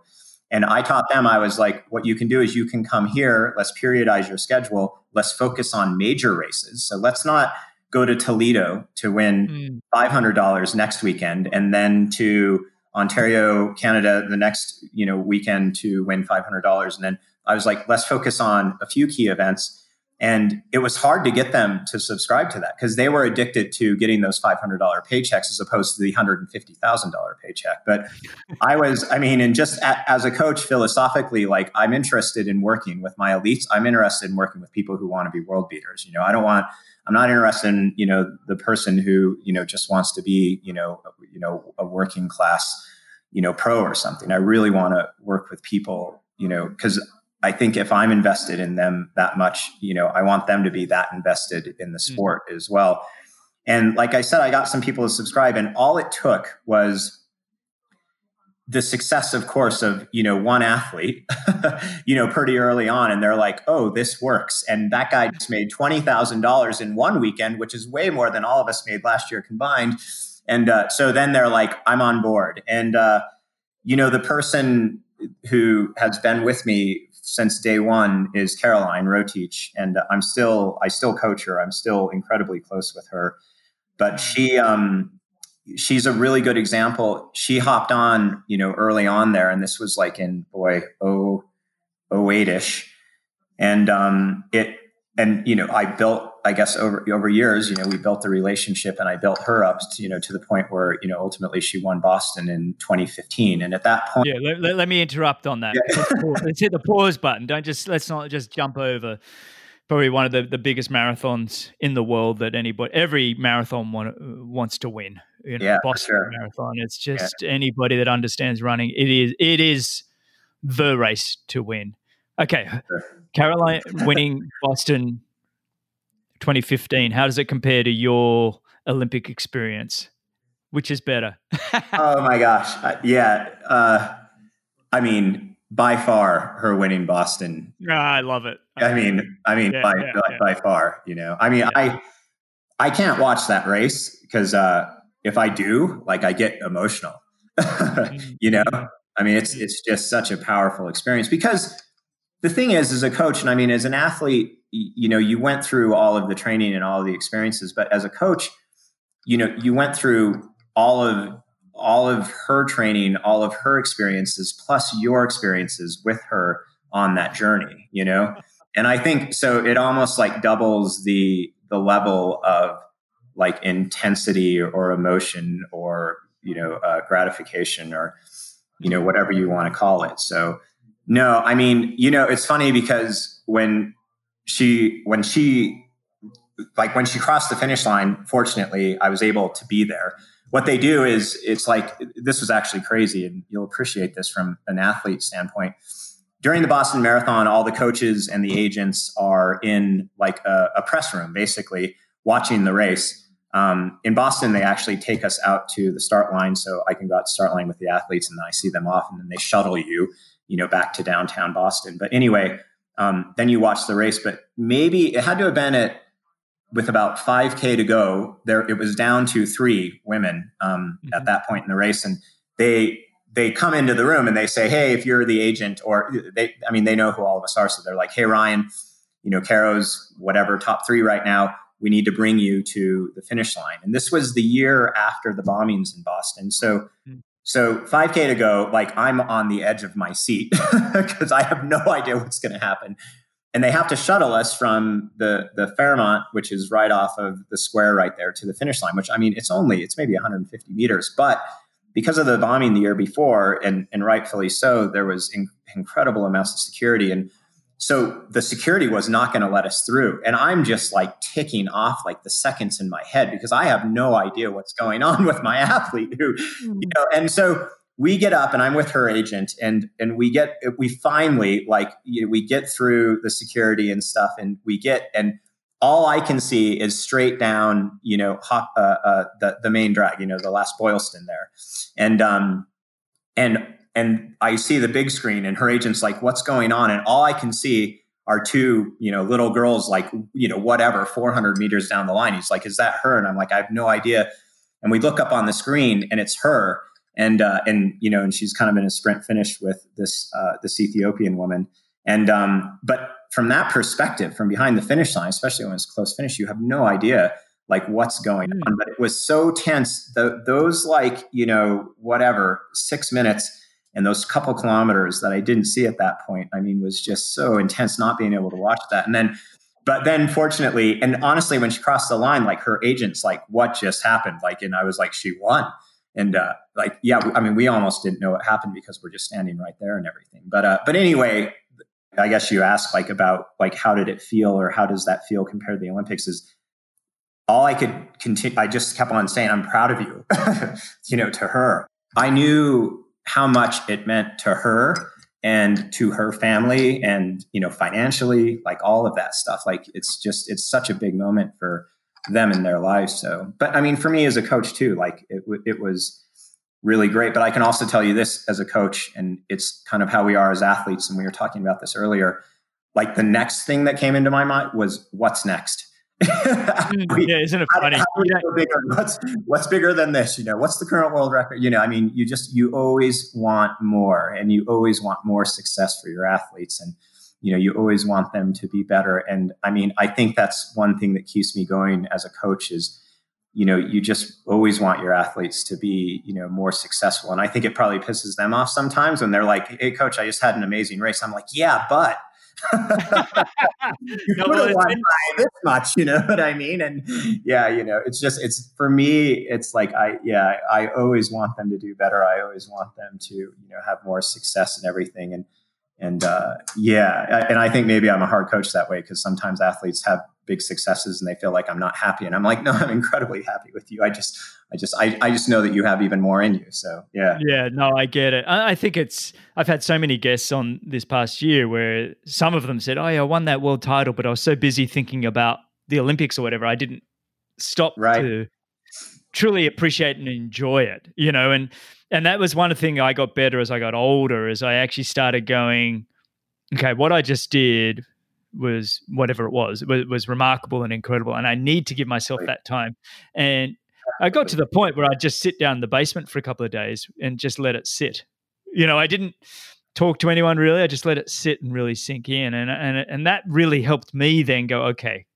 And I get to a point, you know, three or four days later, okay, now what do we want to do? But it was kind of like for me. I needed that time. And and I think we're all different. We all process things different. Some people are incredibly driven and you know there's never enough. But I got to the point of going, okay, that was pretty cool. Just let it sit in. yeah, I know, and that's great, and that's maturity, like on your part too. You know what I mean? How much more in demand are you as a coach now? Obviously, you've got Ben uh, doing incredible things, winning South Africa Ironman so many times, fastest marathon split at Florida Ironman ever. Uh, you know his his consistency at Ironman Kona, and then with Caroline and, and Sam Long. Are you turning down athletes now, or what's that look like? Yeah, you know, it's complicated because like I have an incredibly hard time, you know, saying no to people. And like and I guess the other thing as a coach is you see potential in everyone. So when people approach me about coaching, like a lot of times that's, you know, you you kind of assess like you know what is their potential? Like who is this person? Um, i mean there's so many things like to look at and everything. And i mean once again you can look at their data and all that type of stuff but i think that like i also need to assess you know what kind of a person are they? And i mean it, it is like what we talked about the relationship component is such a huge part of it that i want to know that the person that i'm working with is a person who I can have a relationship with and and all of that. So yeah, I mean, I do, you know, getting inquiries about coaching, I take all of those things into account. And of course, sometimes I say no, and other times I say yes. And uh, you know, it's, it's almost like uh, I don't. It makes it sound too dry if I, I, say it's a risk assessment type situation, but you know, it, it kind of is, you know. But like I said, a lot of it to me has to do with also just the personality of the athlete and what you know what I see in them and and you know like as a person and the what I see like as our potential growth, you know, together in a in a coach athlete relationship and everything. But the other thing is is and I always say this, you know, working with pros like I when when I'm planning a season or planning a race or planning training, like when you're working with a pro, it's an incredibly intense relationship because as you know, every I needs to be dotted, every T needs to be crossed, and we need to make sure that you know every piece of fruit is being grabbed and you know and that we're addressing every single issue. And that takes a lot of time it takes a lot of energy and it takes a lot of emotion. And you know we talk about the highs of Caro winning Boston. I mean that's an incredible high but I feel those highs as much as I feel the lows of the athletes too. So mm. you know if they have a bad race or everything like it really has an impact on me emotionally and i mean i wish and this is funny i wish that i could detach from that but i also think that it would make me a significantly less good coach if i if i did detach from that because i do think that a big part of being a great coach is being you know emotionally in, invested in your athletes and in their results and their wellness and all that type of stuff so i guess the whole point of all of that is is like yeah i mean when taking on an athlete, like I consider all of those things because it's not it's not an easy decision because I know that if I do say yes to someone, that it means a, you know a pretty big time. You're all in. You're all in. Yeah, exactly. yeah, exactly. Yeah. You're diving.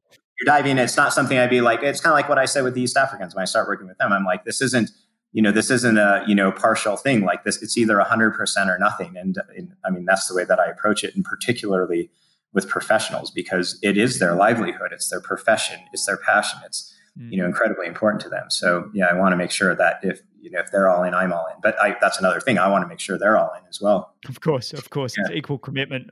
Yeah. Now, when, when, when, I want to touch a little bit on before we go to uh, some of your your, your basic your, your training, kind of the way that you're working with your athletes on a yearly, you know, four yearly cycle, depending on Olympics and everything else. Yeah.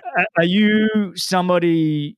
Would you say you're coming from the side of larger miles, or you just look at each athlete individually? How are you kind of, I guess, periodizing a year for each athlete? Yeah. Well, I, I guess first of all, and you, I, I'm really big into periodization. I really believe in polarized training, um, both on a macro and micro scale. So, you know, within the year, um, you know, I, I, definitely make sure and I definitely preach to my athletes that there's times where you need to be taking it easy. And we definitely go through those rest periods. Um, and, you know, some athletes, like, that's no problem. As you know, like, they're like, oh, great. You, so you want me to drink beer for the next month and do nothing? Then uh, no problem.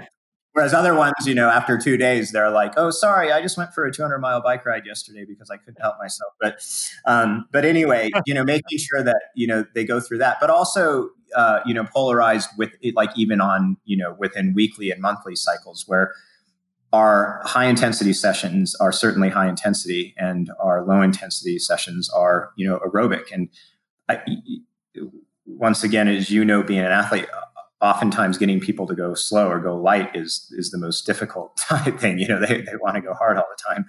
But I would say, you know, on a yearly cycle and in general, I, I am a believer in volume. I, I definitely think that the foundation and building that foundation and building that aerobic base is hugely important, no matter who the athlete is. Um, you know, as an athlete gets older and longer into their career, I, those phases can be shorter and mm-hmm. you know i can do a little bit more like block periodizing or even reverse periodization sometimes with those types of athletes with younger athletes i'm a huge believer in building up that foundation and that and then, and then keeping that foundation? I mean do you keep that kind of yes. that yeah. kind of work going? Yeah. Yeah in a sense i do. I guess what i like to do is build up a big enough foundation that then what we can do is we can add intensity to that foundation and for them to be able to maintain most of that foundation while adding that uh, intensity without getting broken down and you know and obviously without getting injured as well. So yeah I, and you know for me especially for ironman racing like it's i that strength that foundation is huge. And i think you know we talked about this earlier your itu guys that you know transition to ironman training i think that the ones who do have success like recognize that and recognize that you know strength is so much more of a factor you know and having that endurance and everything is is is really huge. And some of the guys that you know don't address that end up not being as successful mm. and or and or getting injured you know and and hurting themselves and everything. But in general you know you you always wonder what you look like uh, from the outside. And i guess the the feedback that i get from my athletes is that it's hard. so that tra- training is hard, and uh, which I mean, but you know, it, it's also, and this is hugely important. While you know, while I do have some fundamental, you know, core philosophies such as periodization and the polarization and also you know really stacking some volume and some strength in you know throughout the season um, and also, I guess, you know, another key component of that is as we get closer to a race, we add more and more specificity to what that race is, of course. Um, everyone is an individual. And what Sam Long and what Ben Hoffman do is different. You know, I mean, Good. like once again, core principles are similar, but Ben's in the latter stages of his career, he's incredibly established. He has this this giant, giant foundation you know, Sam is, you know, still, you know, a young dog, you know, being trained and, you know, and we have to work on very different things. I mean, all the way from technical stuff, you know, you still have to work on that type of stuff with a guy like him and form and technique. Um, but, uh, but also, you know, building him a little bit more gradually, actually having him do, you know, lower intensity, but longer stuff. Because like with Sam, like a good approach with him is, you know, I'm thinking long term with him and uh, mm. you know, I mean, he's had a really great last couple of years, but I I really think that it's still once again, I'm not pleased with what he's accomplished with yet, and I shouldn't be, and he shouldn't be, because I mean, he's just starting to scratch the surface. And you know, and it's it's hard to tell a 25 year old kid that because you know he wants the world and he wants it now. But uh, but uh, I know your your job as a coach at 25 is just to pull the reins in. Exactly. Like, yeah. I want you to be in the sport for your golden 30s. So let's get to 30, 31 because that's when the true magic really starts happening. So let's exactly. just pull that. Yeah, yeah. And that's what with Sam. I'm like, listen, you know, like you you can win Kona like many times, like multiple times. I really think that that's possible and uh, but uh, but I'm like, but it's going to take time, and and that's not going to be the goal, you know, like initially here. And we need to. Could we do that? Could we push you to these specific limits and push, you know, these buttons and try to do it in the next year or two? Yeah, we totally could, but it wouldn't be best long term. And like for him, you know, I'm thinking long term. Whereas, you know, once again, flipping to Ben, this is the time. We're we're we're pushing all yeah, of those. It's on now. It's on now. Yeah, exactly. You know, it's full on. And, and Ben's also in that mental state where he is, you know, and he knows that. Like, you know, COVID, COVID was an interesting year because it's the same thing. There's two different approaches, and people like this is funny because talking about these two athletes, we had very different conversations in March with these two athletes. With with Sam, I'm like, listen, you're young. You won a few good races last year. You're not totally relevant yet. People don't totally know who you are. You have uh, boundless amounts of energy. You have tons of potential um, let's drill it. If you're good with continuing to drill it, like let's put a bunch of carrots out there this year. And as you, you know, if you followed Sam's year, you know, and and that it's a collaborative effort. You know, what do you want to do? What do I think you should do? So, you know, well, I want to, you know, do these Strava KOMs. Awesome. You know, they're high profile KOMs. People get behind that stuff. Um, but you know, Sam didn't. It, it was a good year for him to develop himself as an athlete and develop himself in his career and his and his batteries are on full charge and he has tons of them. So you know he like i said he has boundless amounts of energy. So it was a really good year to take advantage of that. And he did you know he, he really put himself out there. He had a phenomenal year. He he raced really well. You know he was gung-ho the entire year. And i mean and he finished his season in daytona which was actually it was an afterthought race for him but um but hmm. he ended up doing pretty well.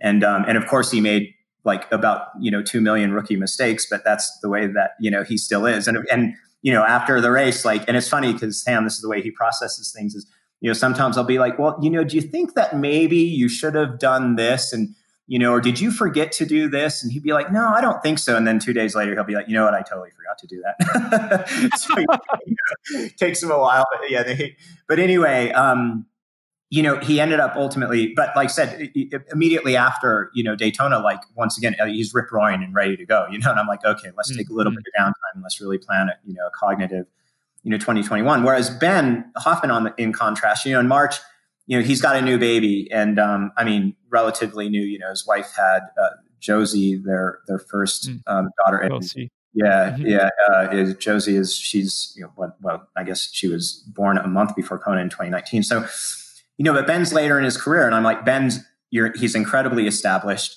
He has, you know, his giant goal, and one goal is to win Hawaii, and is to win Hawaii now. And I think, you know, for him, for me, I was like, let's make sure those batteries are fully charged for 2021 when you're going to be in Kona. And let's do what it takes to get you there. And so, you know, so Ben's approach was like, well, I'm going to be a lot more conservative and I'm going to spend time with my family. And that is how Ben recharges his batteries. So, you know, his approach was very much more the established, you know, he's an established pro. He has nothing to prove. you know what I mean? The thing that he has to prove is, you know, he wants to win Kona. And, and, you know, so we said, well, what is the optimal way to get you, you know, to Kona in 2021? And that was more by him keeping a low key year last year and really focusing his energy. And I think it paid off because now, I mean, I told you earlier on our call that I talked to Ben earlier today, like like he's he's back at he's full on Ben mode again. You know what I mean? Mm-hmm. Which is intense. And um, but it's great to see because you know last year was almost I mean it was a bummer and he loves racing as much as anyone does but um but I do feel like it was a great opportunity for him to recharge his battery. So there's two different athletes um, that I work with who you know had two very different approaches to last year and it was mm-hmm. both based on you know their personalities and where they are in their careers. So I mean, it's kind of important to look at them each that way. And I mean, that's how I approach each athlete is, you know, kind of. I love what, that. Uh, it's such great illustrations of of uh, optimizing each person. You know, where they're at, where they're at in their careers, and, and dealing with COVID and, ex- and the emotions that went with that. It's just, it really is fantastic to just hear you talk about managing all these varying personalities, varying sports, varying ages, and, and, and how you're able to do that. I just think it's fantastic. How much are you involved in an athlete's actual racing, pacing, do you sit down with an athlete before a race and say, look, race, you know, conservatively here, here, here, and then attack here, here, or do you just let your athletes go and do their thing? No, yeah, it's it's we usually do a, a lot of planning around that, and it's um because I feel like more so than ever, there, I mean, there are a lot of tactics involved, and then obviously planning a race around you know certain people's strengths and their weaknesses and you know all that. But no very much so. We go into races like i say with each of my athletes with pretty specific race plans. Yeah. And um, it's very rare. I mean you know if it's a if it's a 70.3 race that they're just popping through on their way to another race or something like that sometimes it is it's like hey pull the gloves off and do whatever you want to do today and let's see what happens you know what i mean yeah, or we yeah. have a plan and the plan is to do something unconventional and uh, you know and and to see how that works or you know use that as a learning opportunity or something but the big races you know they're, they're usually well almost always you know there's pretty good analysis on you know who's in the race you know how's this likely going to play out? How's this going to you know play into your favor? You know what do your numbers look like right now? What do they need to look like in the race you know from calories to power to pacing and all that type of stuff? Um, you know uh, ben in 2019 um, you know going into kona we knew that his run was spot on and, and better than it had ever been before. And ben historically you know had like biked, you know, pretty hard and often with the front group. And in that race, he was like, I'm gonna. The big thing that he wanted to prove to himself in that race was that he can run with the fastest guys in the world. And I mean, he he normally had, but um, in that race, I mean, it's a risk to take, but I would say, you know, he almost like held back a little bit on the bike than he normally would have. But then he had, you know, the second fastest run split of the day, and he was only 20 seconds be- behind you know, Jan split and uh, and he ran himself like through the field and you know had a phenomenal day. And the value of that to us in that race, you know, and especially to me as a coach is Ben all of a sudden he's like, you know, he's like, holy, I, I can, I can run with anyone in this. He now sees himself as a runner. exactly. It's a mental shift. Like, no one thought of Ben Hoffman as being like a, a runner, and now he's the. I mean, he's ran the fastest marathon on on a on a you know legit uh, distance course of anyone ever in the sport of mm-hmm. triathlon, and I mean that's to me like that's phenomenal. But it also it was the one piece of the game maybe that it was going to take for him to win Kona, and now he has that both in his physical wheelhouse, but also in his mental wheelhouse and so, you know, to me, that was an incredibly valuable. But I mean, I guess you know the point of that is, is you know, it, it was at least partially a cognitive decision to make sure I wanted to build up his confidence in the run so that he didn't feel like he had to overbike, you know, and to to put himself in a position on the run. I want him to yeah. wanted him so, and uh, you know, I think it worked out well. And then you know, of course, as you know, like not long after that, he went to Ironman Florida and and ran that incredibly fast run split. So mm. that was really good, you know, for him. It's empowering. It's empowering yeah, when sure. you know you've when you know you've got a weapon. You know, yeah. it's one thing to be uh, strong across all three, but to know you've got a weapon in your back pocket and that weapon be the run. I always yeah. think it finishes off the race. So if you've got it as a weapon, it is. I remember. I remember. You know, when when I was looking at building, you know, started training myself a lot more, and I started doing the math and really looked at every race in the world and and who was winning, and it really came down to almost ninety percent were getting won by the runner, yeah. the, the, guy that I was like, well, hang on, the math is in front of you. and I remember changing a lot of the way I approached my training to go, you got to be the best runner in the world.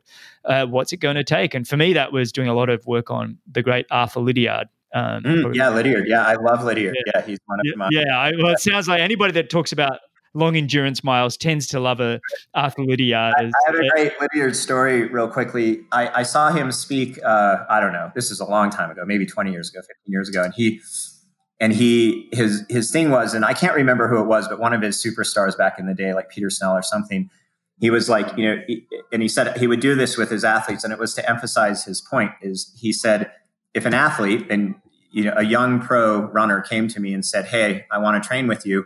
He would say, great for the next 12 months, go run 120 miles a week every every week for 12 months, then come back and we'll start talking. so, and uh, I thought that was really funny. And of course, that's not the way he approached things, but he was just emphasizing that he really was a believer in you know these young guys had to have this big foundation to be to maintain health and then strength and then ultimately to get really fast. So yeah. Well it's funny you mentioned peter snell. I mean he won the 800 meters in what was it 72 or 76 i can't remember yeah right around there. yeah. won the 800 wasn't known for his finishing kick. Right. But it came out that he was running 20 mile runs at best easy pace you know, so 32 yeah. kilometer runs at best easy pace under two hours, yeah. uh, which became my staple, as I talked about with Chris McCormack last week, became yeah, my staple every week, even for Olympic distance. I wanted to know I could sprint 10K off the bike. And, uh, and that became the go to. And just developing the pace got faster, but it stayed easy. Uh, and that was my whole mindset for a lot of my training and and don't get me wrong i think there were times i probably did need a coach to pull me back a little bit um, you know, it would have been good to have you in my corner. Go, Greg, you're going too much. But yeah, you know, yeah. when it's working, you're like, yeah, this is all this is all perfect. Look, I've kept you so so long, but there's, you know, I wanted to talk about. Gosh, I've got a list of things here, but I've enjoyed just really getting to know you and your journey and your process. Um, you know, I, I think we could have dived in a lot more into you know the science of it all and, and, oh, and your sure. approach. Yeah. But, I'm going to have to have you back on for all that. What do you think? yeah, I love that. That'd be fun. We can we can yeah. We still have some reminiscing about the old days to do as well. So uh, yeah, we'll, yeah. There we go. The next one will be reminiscing and science. so, yeah, yeah. No, but it but it has been fantastic, and I really want to congratulate you on all your success, both in your own career and now serving and helping others. I think it's um, it, it, there's not many that have been able to do what you're doing both. You know i think you and siri lindley it's funny you both shared a room back at Michellie jones's place in 98 you've yeah. gone on to both have successful careers of your own right? And then you've gone on to coach you know Boston Marathon champions, world champions, and and you both become two of the great coaches of the world. So it's uh, it's it's interesting that you you've both been able to put that together. So congrats on doing that. Yeah, no, thanks. Well, I mean, ultimately too, it just shows you like ultimate like how small like you know this is the center of your your universe, and it's the center of my universe. But ultimately, it's a pretty small world. You know, we live in these relatively small universes, but I think that's a great thing about the sport is that we are ultimately like really pretty tight and really close to each other, and uh, and I mean it makes it special in that way. So it's nice. Well, I've I've thoroughly enjoyed this conversation having you on. So thanks for coming on, mate. Really appreciate it. Um, now, how do people get in touch with you? Bolton Endurance is, yeah, yeah. Your, your, big yeah, coaching you know, platform. Yeah, you can like you know, of course, we have social media accounts and you know, on Instagram. It's at Bolton Endurance. Um, I personally, I'm not insanely active on social media. I do have social media accounts, um, and so I'm at Coach Ryan Bolton um, on Instagram. But uh, yeah, and I mean, you, if you if you just Google Bolton Endurance too, you take you take you to our website. Mm. You know, all our contact information Perfect. and everything's on there. So yeah. All right, mate. Well, thanks thanks for coming on and. Thank you, everybody, for listening. Now, if you want to find more about Ryan, I'll have all of the show notes, timestamps, um, the sponsors, coupon codes, and all the links are going to be at Bennett Endurance uh, dot com forward slash media. Uh, so you'll be able to find all the information there. Um, all right. Thanks everybody for listening. And Ryan, thanks for your time, mate. Yeah, Greg, thanks so much. And it, uh, it's always good to see uh, you. And I hope Laura and the two kids are doing well. Oh, we're doing great, mate. All right. Stay on the line. Thanks a lot for listening. If you enjoyed the show, your support would truly be appreciated. You can visit the Patreon page or you can subscribe with your podcast app of choice. Don't miss the next episode, so subscribe and be notified. For show notes, if you want to know more, please visit bennettendurance.com. I'm Phil Liggett, and on behalf of Greg Bennett, here's to the next time, and I hope you will join Greg again very soon.